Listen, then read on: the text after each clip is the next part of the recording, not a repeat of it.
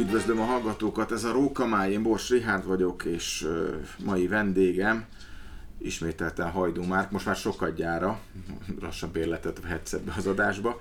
A mai apropónk, ami miatt meghívtunk, hogy világlátott hivatásos vadászként dolgozol most egy vadászatszervező mellett. Örülök, hogy eljöttél ismételtem. Szervusz, köszönöm, hogy itt lehetek, én is üdvözlöm a hallgatókat. Kérlek, ismertest, hogy hol és milyen területen dolgoztál hivatásos vadászként a nagyvilágban. Észak-Amerikában dolgoztam Alabama államban, egy 2000 hektáros vadászterületen, ami egy magán, magán tulajdonú vadászterület volt. Ott voltam hivatásos vadász és erdész. Milyen feladatokat láttál el? Kifejezetten arra gondolok, hogy mi a különbség a magyar és mondjuk egy egy amerikai hivatásos vadász között? A, egyrészt egy ö, erdőgazdálkodási rendszert kellett kialakítanom, hiszen azon a területen, ahol én kerültem, korábban csak egy halgazdaság működött. Se erdészet, se vadgazdálkodás ö, semmilyen szinten nem, nem is került szóba, nem is dolgoztak vele. Úgyhogy az én feladatom egyrészt egy erdőgazdálkodási rendszer beállítása és megtervezése volt, másrészt egy vadászterület kialakítása és működtetése. Ez egy nagyon, nagyon szép és hálás feladat volt, hiszen gyakorlatilag a, a semmiből kellett valamit, valamit csinálni. Első, első körben egy óriási ragadozó sűrűséggel találtam szemben magam, hiszen egy négy Magyarország méretű mocsárvilágnak a közepén volt az én kis 2000 hektárom. Úgyhogy azt, azt szokták mondani, hogy innen szép nyerni de, de a legfontosabb feladatom a, ragadozó gazdálkodás volt, a fegyverrel, csapdával, kutyával. Emellett a, a halgazdálkodásban jelenlévő úgymond kártevőket, tehát a vidrát, hódot, illetve a, a halatfogyasztó madarakat és azoknak az állományát kellett gyéríteni. Ez volt az alapvető feladatom, természetesen kiegészítve vadföldműveléssel, vadászatok előkészítésével, leshelyek kialakításával, és a második évtől már vendégvadászatással is. Milyen vadfajokról beszélhetünk itt?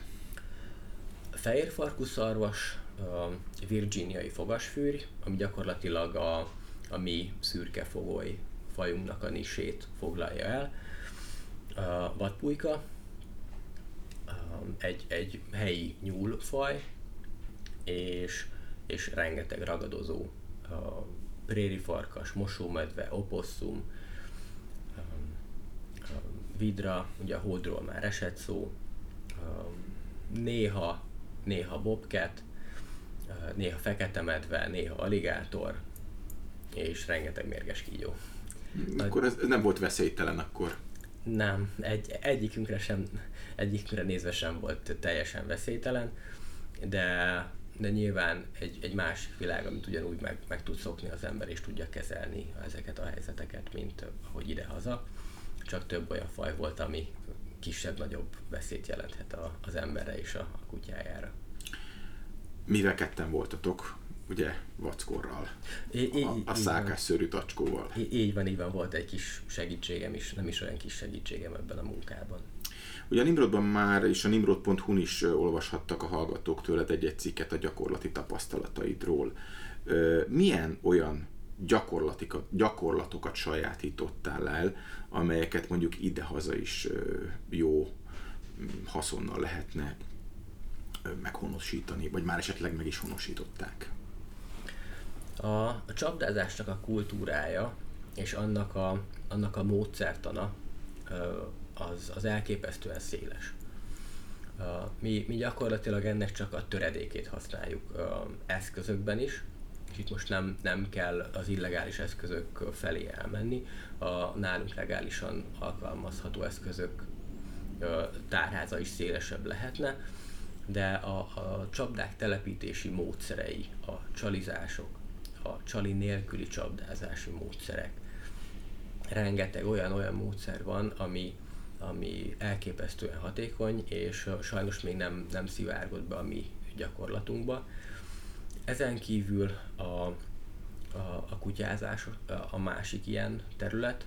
Sok olyan módszer van a kutyázásban, amit szintén nem, vagy nem úgy használunk, vagy nem használunk ki.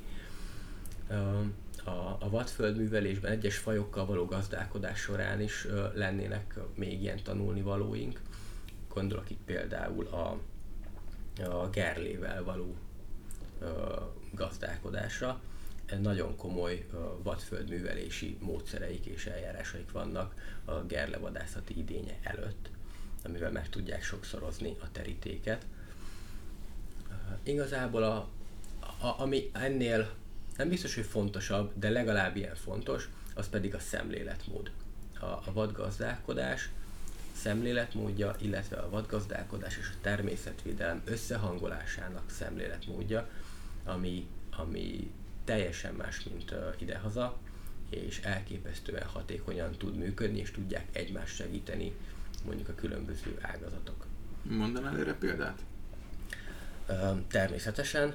Uh, ott a Fish and Wildlife Service, ami a, hat, a hatóság, ő uh, nem vadászható és nem vadászható fajokként kezeli a fajokat, hanem, hanem fajokként, és akár területileg is döntést tudnak hozni abban, hogy mi történhet egy-egy faj állományával. Így nyílt arra a lehetőségem, hogy azon a területen, ahol egy hatalmas hallgazdaság működik, a vidrát, a szürkegémet, a nagykócsagot gyéríteni tudjam, gyakorlatilag a hatóság kérésére, hiszen nem lett volna ezekből a fajokból ekkora állomás sűrűség, ha nem lett volna ott a hallgazdaság.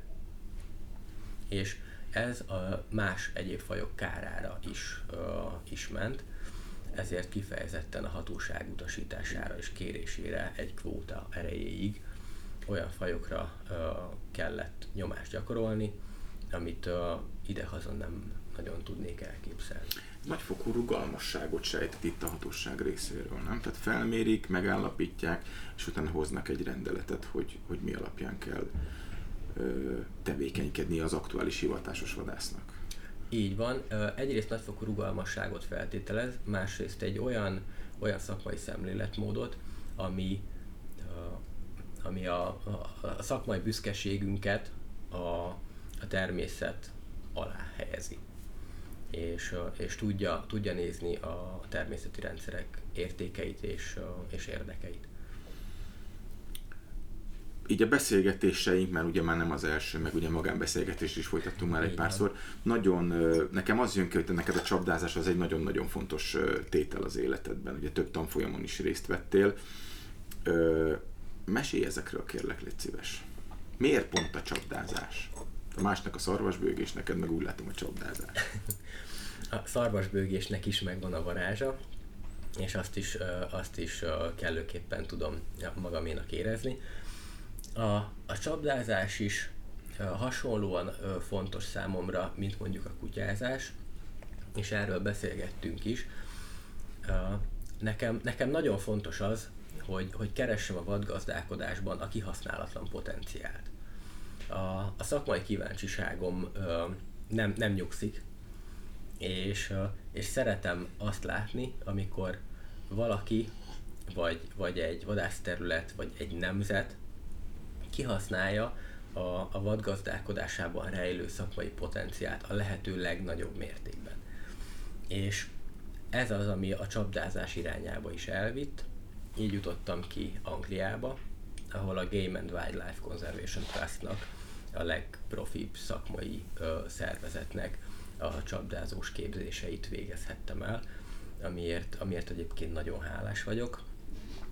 Erre a lehetőséget egyébként az Országos Magyar Vadászkamara biztosította.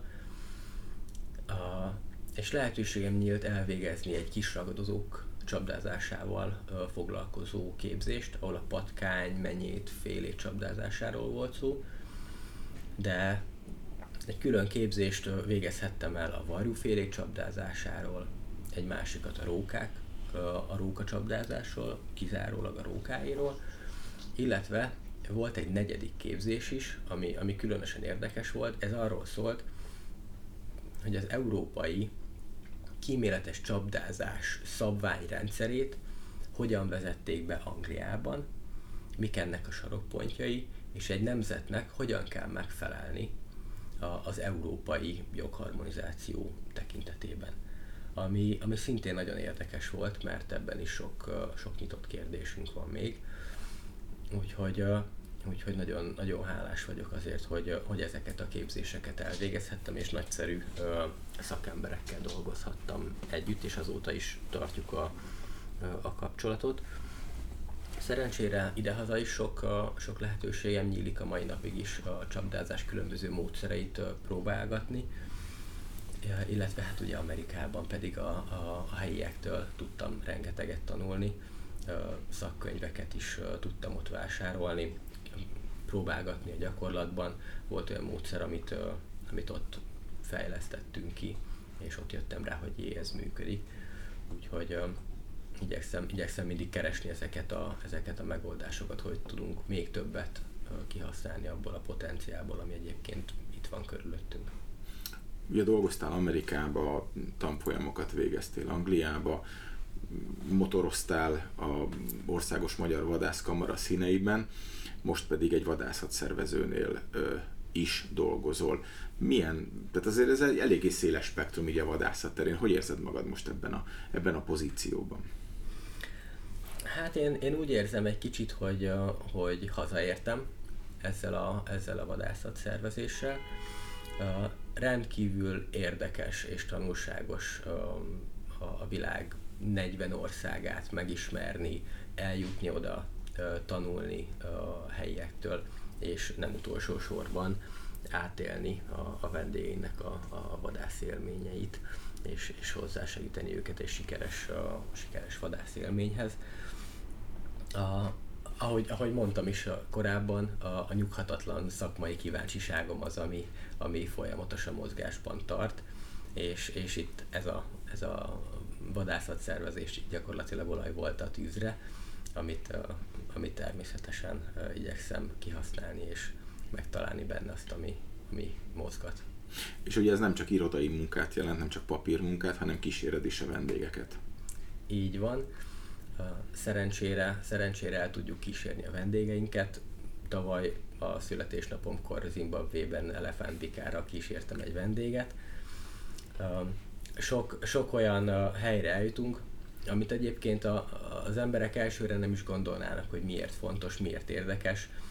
Sok, sok tév információ is terjeng a, a társadalomban és a vadász társadalomban amire egy, egy ilyen út, egy ilyen utat megtapasztalni személyesen kifejezetten jó és hasznos.